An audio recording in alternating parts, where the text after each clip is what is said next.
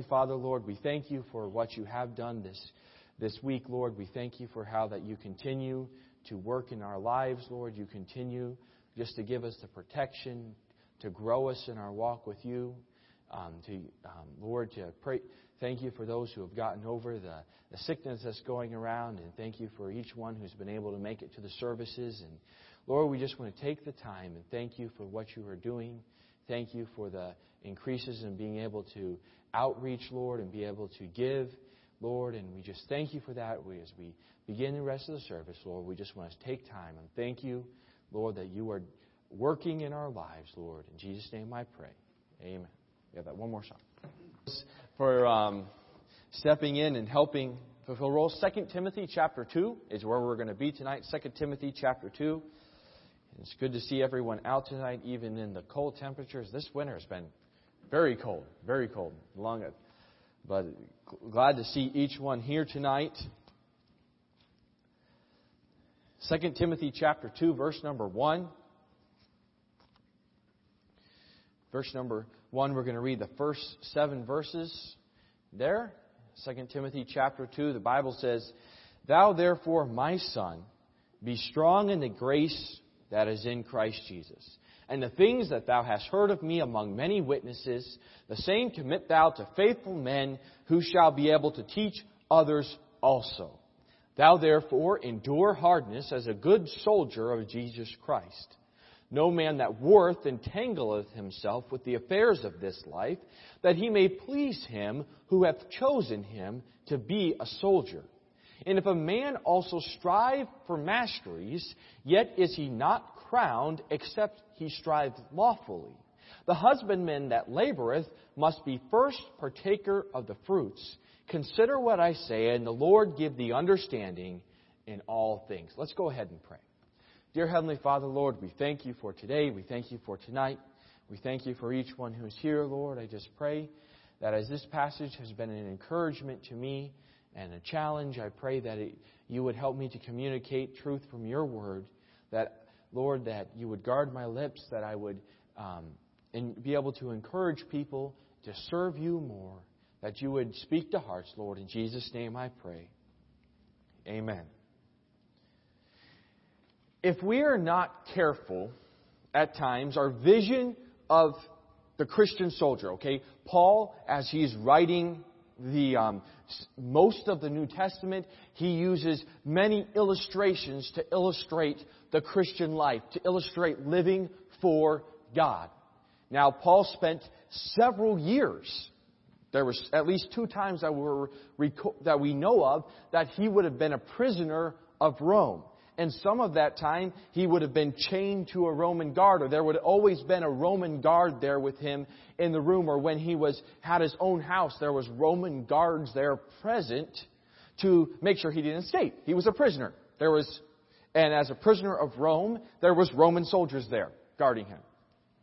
So it's no wonder that as Paul was sitting there looking at the Roman soldier, that some of what he saw, God used that to put illustrations in to Paul's writing, and he was able to take that, take some of what he saw, and the armor of God, Paul probably could have visualized. Now, obviously, God was the one who wrote the scripture. We know that God, through Paul, wrote the Bible, but God used men. And Paul, he saw these soldiers.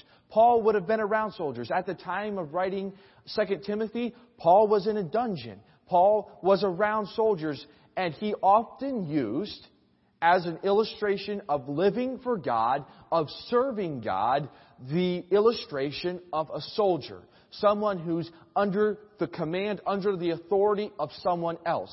A soldier is someone who is serving his country or serving his commander. Right? There's someone who gives orders, and that soldier is to fulfill those orders. He has weapons. He has a uniform. There's a battle that he is facing.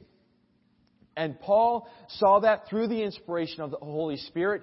He would give this illustration of a, one that we've heard often of a Christian fighting spiritual warfare, of there being battles that you're facing, of being a good soldier of Jesus Christ.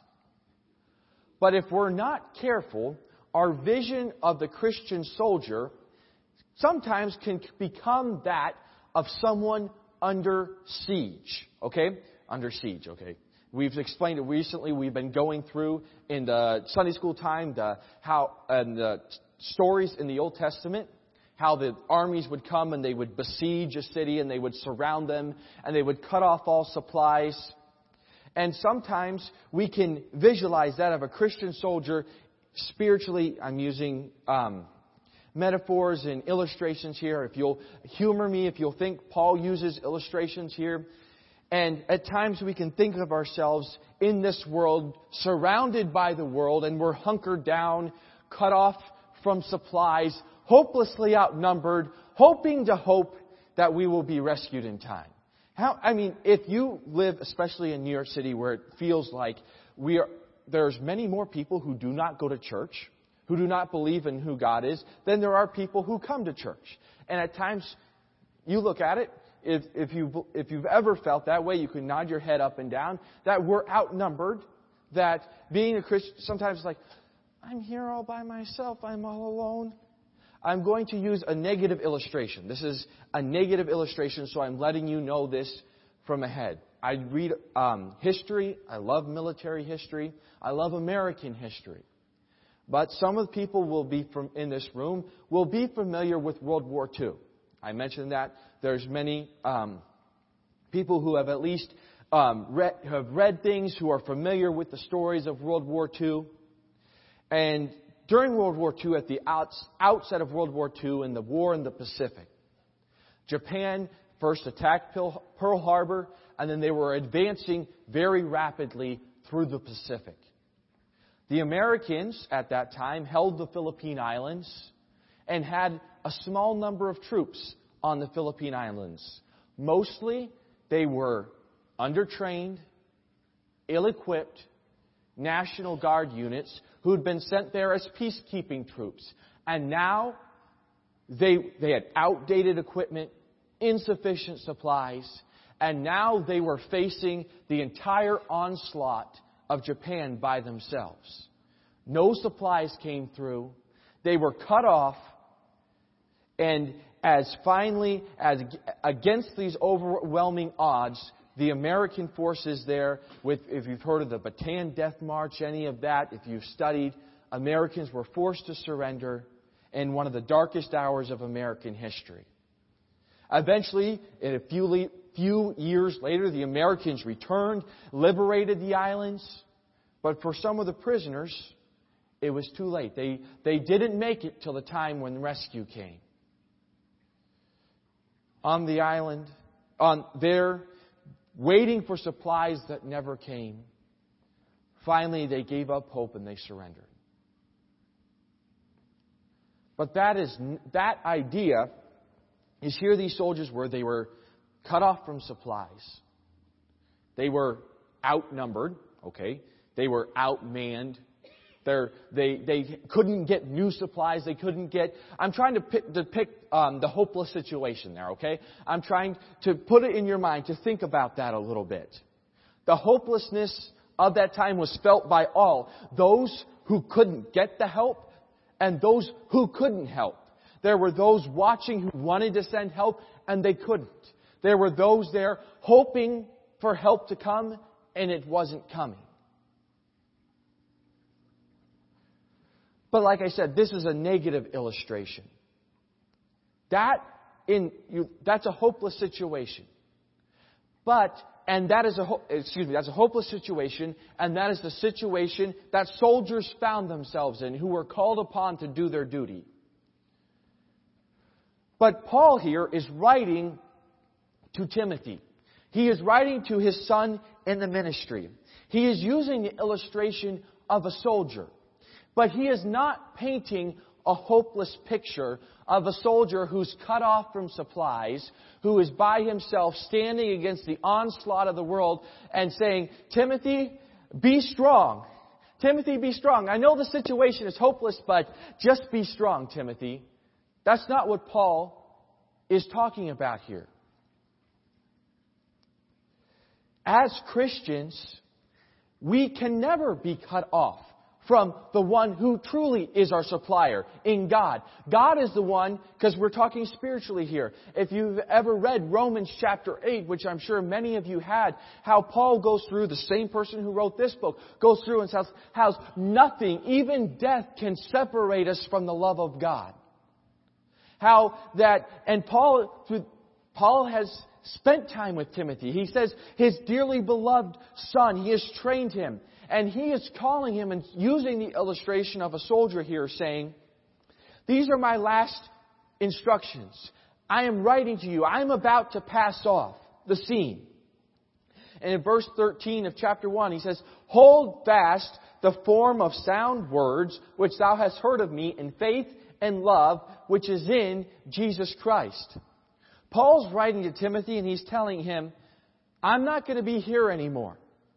I know, Timothy, that you aren't confident in your great personality, Timothy. Many believe that Timothy was a timid preacher, that he was fearful. In the um, in great verse number four, it says, "Greatly desiring to see thee, being mindful of thy tears, that I may be filled with joy." And verse um, I'm sorry, I lost my place here. Verse number seven, for God hath not given us the spirit of fear, but of power and of love and of a sound mind. Be not thou therefore ashamed of the testimony of our Lord, nor of me his prisoner, but be thou partaker of the afflictions of the gospel according to the power of God. Timothy is in the city of Ephesus. He's the preacher, he's the pastor of a church that Paul had started many years ago. Many of you are familiar with this. You've, you've, you've read your Bible, you've studied. And here's Timothy. Paul, who had trained him, is in prison under the persecution of the Romans. He is eventually going to be executed in just a few short months. And Timothy is going to lose his mentor. He's going to lose the one who trained him. He's and the Bible says that he was, um, Paul was writing saying, I'm mindful of your tears. He was saddened by this, naturally. There was a little bit of fear. He was here, he was in a great city with more persecution coming up. There was people who had already begun to reject the, te- who had once professed to be Christians, who were now trying to teach other things. There was the Judaizers who were coming against the church and trying to um, corrupt the teaching that was in the church. There was already people who had written letters saying that Paul had written it, saying all kinds of heretical things that Paul had never written. And Timothy was going to need to lead this church, was going to need to stand and be counted for God. He was going to need to be a good soldier, we might say. But Paul, and Paul, as he begins to write, saying, I know what's going on, Timothy. I know you're scared, but you need to keep going forward. In fact, thou therefore, my son, be strong. Now you might expect Paul, Paul to say something. Timothy, you need to be strong. Okay, well what does be strong mean? Oftentimes we think of strong, we think of, you know, someone who works out a lot or has great physical strength who can move big things with their bare hands. Someone who, if you run into them, it feels like they're running, you're running into a brick wall. Okay, that's not what Paul's talking about here. Nor, nor is Paul saying, Timothy, you just need to be a man. You just need to, Timothy, I know, I know everything's bad, but you just need to be strong and stand there. It doesn't matter that it seems you're all alone. Just be strong and stand there. Well, Paul's telling him to be strong.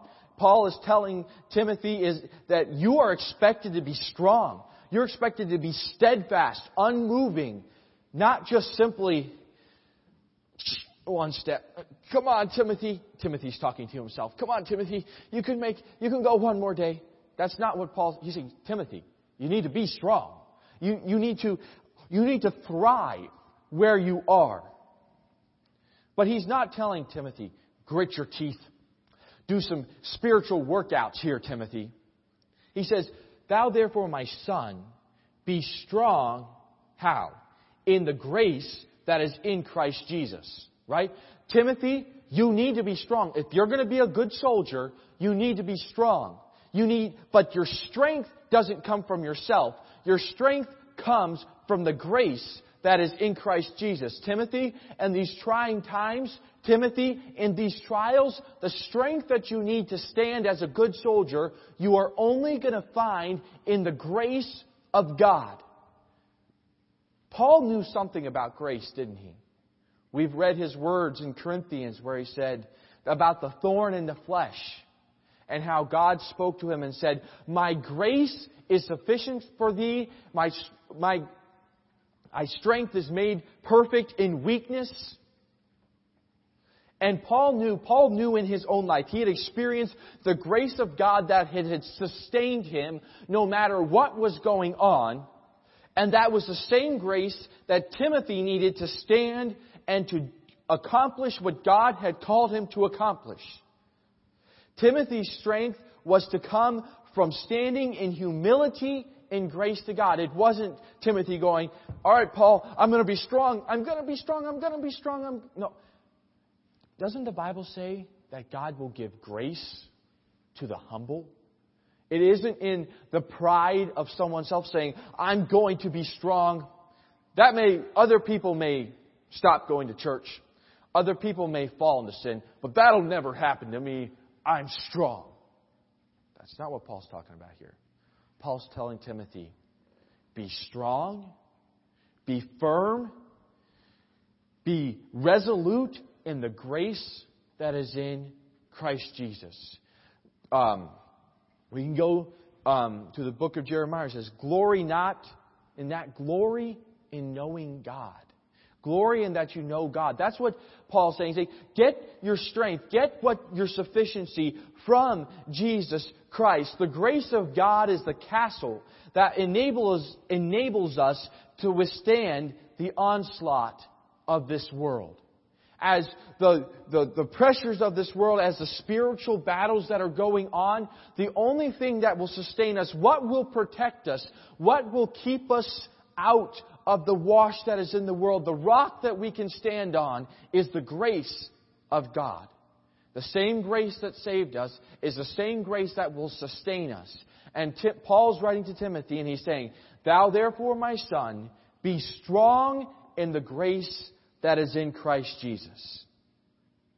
And the things that thou hast heard of me among many witnesses, the same commit thou to faithful men who shall be able to teach others also. Now, Paul, Timothy's duty as a pastor, part of his job was to take what he had been taught and to teach it to other people so that they could teach it to other people. So that today, in 2018, there are churches all across the world that believe exactly the same thing, that have exactly the same Bible, that are preaching the exact same things because Timothy and other men of God passed down the exact same thing generation to generation. Timothy was doing exactly what he was supposed to do. But as I was studying, I was reading across this in my devotions, and I, something came to my mind that I noticed that I hadn't noticed before. Paul's telling Timothy he's just, he, Timothy's to be a good soldier for Jesus Christ. He's to be strong in the grace in Christ Jesus. And the things that thou hast heard of me, Paul's talking to Timothy, what I have taught you, the same commit thou to faith, um, to faithful men who shall be able to teach, not anything new, the same thing to others also. What are you getting at there, Brother Andrew? Timothy was taught by Paul and others, faithful witnesses, had reinforced the same teaching. Now, as an apostle, Paul had been trained by Christ.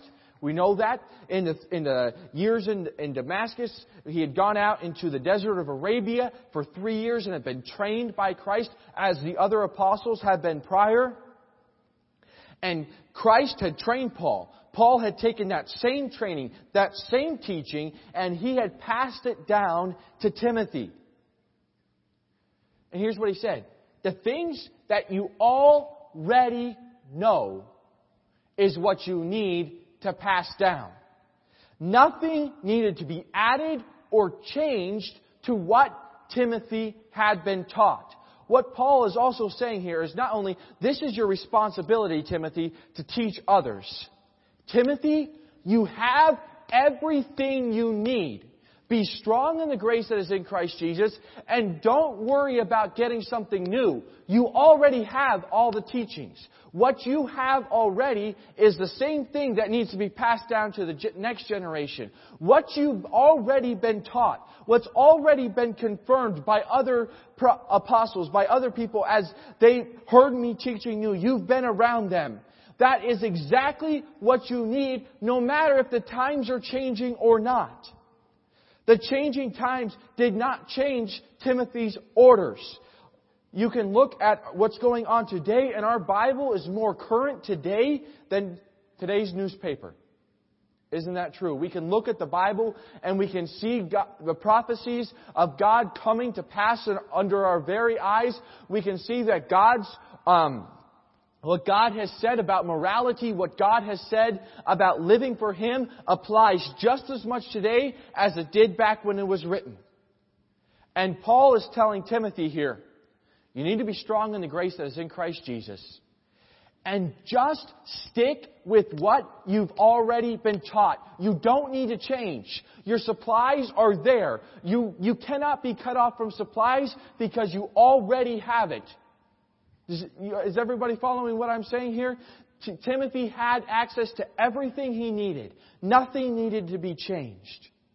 And what Timothy had been taught was sufficient for the next generation. Even though Roman persecution was coming, even though we get here to 2018 we, where we wear different clothes than they did back then. Thankfully, I would hate to wear a robe back like they did back then. But the clothing has changed. The trials may have different names, but the service to God can still only be done through the grace of God. The answers that were given to Timothy back then still apply to us today, are still the exact same answers that we need. And Paul's telling Timothy, if you're going to be a good soldier, rely on God's strength. Be strong in the grace that is in Christ Jesus. Don't worry about new things. Stick with what, you, with what you've been taught. And he gives them another command. Thou therefore, in verse number three, thou therefore endure hardness as a good soldier of Jesus Christ. Paul commands Timothy to patiently endure the suffering he was experiencing. He says, Timothy, now he tells him, because you're, because you've been because you can be strong in the grace that is in Christ Jesus, and because you have everything you need, because you already have all the doctrine, you have all the Bible that you need, it's time to man up. Now, this is when he isn't telling him, you'll be strong by being man. He says, no, endure hardness as a good soldier of Jesus Christ. You know a soldier who quits in the battle? What do we call that person? A deserter, right? Someone who leaves the battle when they are not, when they are under orders to stay and fight and they say, I've had enough of this, I'm out of here. We call them a deserter. But you know that a soldier can be present and still quit? They can be there in body, but they want to have nothing to do. We call it combat fatigue, where They've just re- that that group of soldiers has just reached the point where they're unable to fight anymore. And Paul's telling Timothy, "Hey, there's trials coming, but you are to endure hardness. You're not to be moved by the trials. The constant battering of the world wants to wear us down. But no one said living for God was easy. No one said that standing for the things of God in this world was easy. But Timothy was to be a good soldier of Jesus Christ. A good soldier does his duty, right? Simply what has been commanded of him. A good soldier doesn't lose heart. And Paul is writing to Timothy. He's, trying to encourage him. He's trying to challenge him. He's going over, as Paul's leaving, this was the last that Timothy would probably ever hear from Paul. And he's telling him, he isn't painting the hopeless picture that I painted in the beginning in the introduction. Where, Timothy, I know it's going to be rough. And I know it's going to feel like you're all alone. He's saying, Timothy, you already have what you need. The strength that you need to live is found in Jesus Christ. So just stay steadfast. Be a good soldier of Jesus Christ. You know, you're not supposed, you're, you're not supposed to just be there and stay and you're supposed to, you're supposed to be faithful to the things of God. You're supposed to thrive. You're supposed it, be strong. It isn't this idea of someone barely holding on in every. It's the idea of standing there, standing strong, standing firm on what he believes. That's supposed to be Timothy. He's there. He is thriving in the trials that are going on. God expects that of every Christian. God didn't put us on this world, and leave us here to stand there and just barely cling and pull ourselves on. We're supposed to be soldiers of Christ, living in His strength, fulfilling His duty, accomplishing His work in His church. And Paul, in the next three verses, he gives them three illustrations or three keys to being that good soldier of Jesus Christ. In verse number four, five, and six. First, he says, if you're going to be that good soldier of Jesus Christ, Timothy, verse number four, no man that warreth entangleth himself with the affairs of this life, that he, that he may please him who hath chosen him to be a soldier. All right? Entangleth. That's a pretty self-explanatory word, word, but has this idea. Interweaved. Something, it, it binds up the person who is entangled. You've ever seen um, uh, uh, insects caught in a spider's web where they are caught up in it and they can't get out and they are wound up in it and they are entangled. Right? You've, or you have um, various different things. There are times where an extension cord over at Union, we have used many extension cords. And a hundred foot extension cords with tools love to become entangled with whatever you're working on. And as you step in them and it wraps around your foot and you're trying to pull it this way and this is attached to it and this is attached to it, it can get very frustrating to try to untangle yourself from that situation. But Paul isn't talking about literally rope coming around you. Here's what he's telling Timothy Timothy, this is true of soldiers. A good soldier's first aim is to please his commander. He says, No man that warreth entangleth himself with the affairs of this life, that he may please him who hath chosen him to be a soldier. Timothy, a soldier's first calling is to his commander, not to what he wants to do. At that time, soldiers in the Roman Empire oftentimes weren't even allowed to get married because they wanted that soldier completely dedicated, completely focused on one thing, fulfilling his officer's commands. The Bible, Jesus talks about in the Sermon on the Mount, you cannot serve two masters. If the devil can get you tangled up doing things that are important to your goals, but not the goals of Jesus, he has taken another soldier out of the battle. If he can get you tangled up doing things that may be important, but are not important to the things of God, he has taken another soldier out of the battle. Every activity we engage in must be checked with our commander, must be checked with the Lord. We have desires, yes. There's things that we need to do. But we should be delighting ourselves in the Lord and seeking what He desires. Paul's saying, listen, Timothy, if you're going to be that good soldier, you can't get distracted. You can't allow the things of this world to begin to take your attention and pull it aside to where they, because your focus must be on pleasing God. You must put God as the top priority in your life? What are some things that can entangle Christian soldiers? Christians. How about materialism? Getting things. I want those things. You know, many Christians, many people in America, in our country today, debt keeps them from being able to do things that they need to be able to do.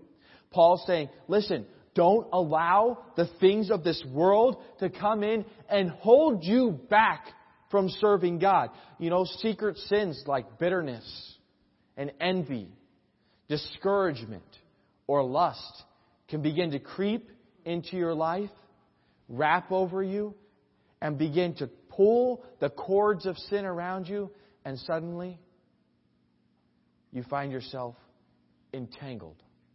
A soldier who has been pulled out of the battle.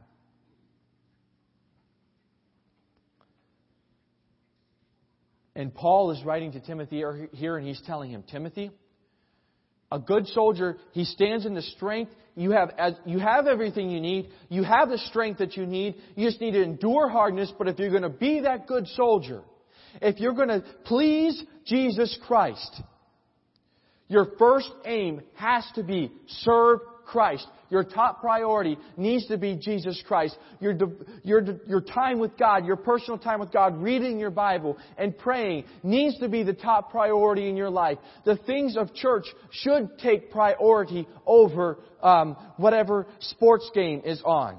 I, I love sports, but that shouldn't be the top priority. My mind shouldn't be on whatever the score of the game is when I'm to be in church. My mind shouldn't be on, boy, I'd sure like to go play basketball right now when I'm supposed to be um, writing the children's church lessons or whatever I'm supposed to be. If I'm not careful, I can allow simple things that is playing basketball bad? Well, playing basketball in sub degree wind chill might be a bad idea. You get frostbite and you know lose some fingers, whatever. But um, doing the things that may not be bad, but putting those as a priority Suddenly, we're not seeking to please the one who has chosen us to be his soldier. He says, Timothy, you got to seek to please God first. Then he uses the illustration of an athlete. He says, uh, verse number five, if a man also strive for masteries, yet is he not crowned except he strive lawfully. How many illustrations, real life stories, can we think of in the sports world of people who did not strive lawfully? How many the story of Lance Armstrong? That was all over the news a few, um, I think a couple years ago. One of the most premier bikers won however many races, and it was revealed that he had been taking performance enhancing drugs. And every prize he had won was taken away from him. He did not strive lawfully. We could come to uh, New York City, a mecca of the sports world. You have many uh, teams, including the New York Yankees, yet Alex Rodriguez. If you've studied sports at all, you know that he played third base for the Yankees for a while. He hit a whole bunch of home runs. But he was taking steroids. He was taking performance enhancing drugs. Andy Pettitte, who was a great pitcher for the Yankees for a number of years. I'm using these illustrations because I know I've heard the stories as I've listened to Yankees baseball growing up. He also took performance enhancing drugs. He didn't strive lawfully, and now forever their name, when you look it up in the sports records, their name is tainted. Oftentimes there's an asterisk beside their name saying, this person took performance enhancing drugs. Everything they did, really, it's not a real achievement. Timothy, Paul's saying, if you're going to be that good soldier of Jesus Christ, if you're going to strive, if you're going to labor to serve God, if you're going to labor for that crown at the end of your life, you can't take shortcuts. You can't seek to go and say, you know what, I really, I've become such a good Christian, I really don't have to do that anymore. I really, you know what, I know visitation is important, but it just doesn't fit in my schedule. I know reading my Bible is essential to living the Christian life, but you know I think I'm a little bit past that right now. I don't need to do that. There's uh, this Christian super pill that I'm taking. There's these other books that I'm reading that are gonna, you know, really lift me on, up and beyond in my walk of God, walk with God. There is no such thing as Christian steroids. Anything that is built on the philosophies of man and say, this will help you become a much better Christian, it may produce results,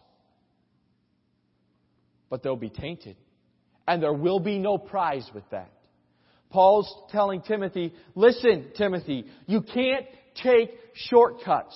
Results apart from God's plan are failures, burdens, and produce no lasting rewards. How many um, people are out there today saying, you know what, there's something bigger than the church. We can do our own thing. We have this great big conglomeration and everybody's getting together and look at all the wonderful results. Everybody's coming. There's nothing bigger than the local church. Paul would have said, listen, you have to strive lawfully. You have to do it God's way if you're going to be a good soldier that pleases the one who hath chosen him to be a soldier. You can't take shortcuts, Timothy. Then he says, The husbandman that laboreth must be first partaker of the fruits. Husbandman, who that speaks of someone who keeps a vineyard or a farmer. Someone who works the field. It talks of the husband that laboreth, that has the idea of intense toil. I've never worked in a, kept a garden. I've never been able to plant a crop and work in it all summer, and finally, at the harvest time, see it come up. I've talked to those who have. My dad had a, a, a, about a two acre garden when he was growing up. And so he, he grew corn. They grew their own vegetables. Not enough to live on, but they, they grew a lot of vegetables and their corn and tomatoes and other, um, uh, things that they would um, can and keep over the winter.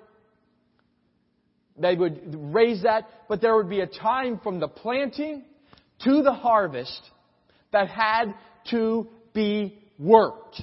This garden, they had to plant the garden. And then they had to water it. They had to weed it out. They had to protect it. They had to keep the um, predators out of the garden that would like to come in. Oh, there's eh, lots of animals who like to get those tomatoes, who like to get into the, the, um, the produce there and say, boy, you're growing this just for me. And so the farmer has to keep those, keep um, the predat- uh, predators or, you know, the animals and insects out of the garden. And he has to make sure that the, the lighting is right and if there isn't enough rain coming, he has to irrigate it. And if, we're talking about labor. And this isn't talking about a husbandman isn't someone who was growing a few vegetables because he, he liked the idea of growing a few vegetables. This is talking, this was his livelihood. If he did, if the crop wasn't produced, he wouldn't eat that winter. If the crop wasn't produced, his family wouldn't eat. Everything was dependent upon this harvest and the toil that went into it and the labor that was there. But Paul is telling Timothy, the husbandman that laboreth. Each one of these keys, each one of these illustrations talk about someone who is warring, talk about someone who is striving, talk about someone who is laboring. The, to live the Christian life, it isn't just, well, this happens just naturally at work. It's, it's labor, it's toil. But the point here isn't, of this verse, isn't on the labor as much, though it's there. It says, the husband that laboreth, that is the job of the husbandman, that is the job of the Christian, is to work and strive and live for God and give everything he has to God. But someone who does that must be first partaker of the fruits. The man who is out there working in the field, when that first fruits come ripe, he, he's the one who gets to enjoy those first fruits that come out of the field. I'm not sure, maybe growing up you had this rule in your house. And our rule, as mother is preparing the food, of course I do some of my, I do a lot of my own cooking now, so I, I can do whatever I want. But when whoever is cooking the food, there is a rule. You cannot come up and pick. How many know what I mean by pick? You come in, they're there, they're chopping up the food, or they're, they're slicing the meat, and sure enough, there is some of the little kids, and they're just waiting, and you see their eyes. And as soon as you turn away, they're grabbing the little pieces that are, uh, you know, they they know they're not going to be starved. They know that there's going to be plenty of food on the table here in a few short minutes, but they're there, and they're waiting for that first slice of meat. Can I have some? Can I have some? Can I have some? But who is the person who gets to first taste the food? The chef, right? The person who has been working and laboring, creating that masterpiece or whatever it is. They're there and they're stirring it as they're stirring it now. When I'm cooking for myself, it doesn't matter. I'm stirring it. Does this taste good? And I take it and I lick the spatula and then I stick it back in and stir it. Because I'm eating it. It doesn't matter. But I won't do that if any in anything I cook for the international dinner, I promise. But um, who gets to enjoy as it comes to the end, as it is finished, who gets to enjoy it? First, it's the person who's been putting all the labor in. And also there's the rule of no picking, but there's also the rule that the person who is helping in the kitchen, the person who's been working, okay, they're not going to get their finger chopped off if they take a little bit of it. Why? Because they've been working. They've been laboring and preparing the meal. Those who've just been watching, you have to wait. But those who've been working and laboring, go ahead.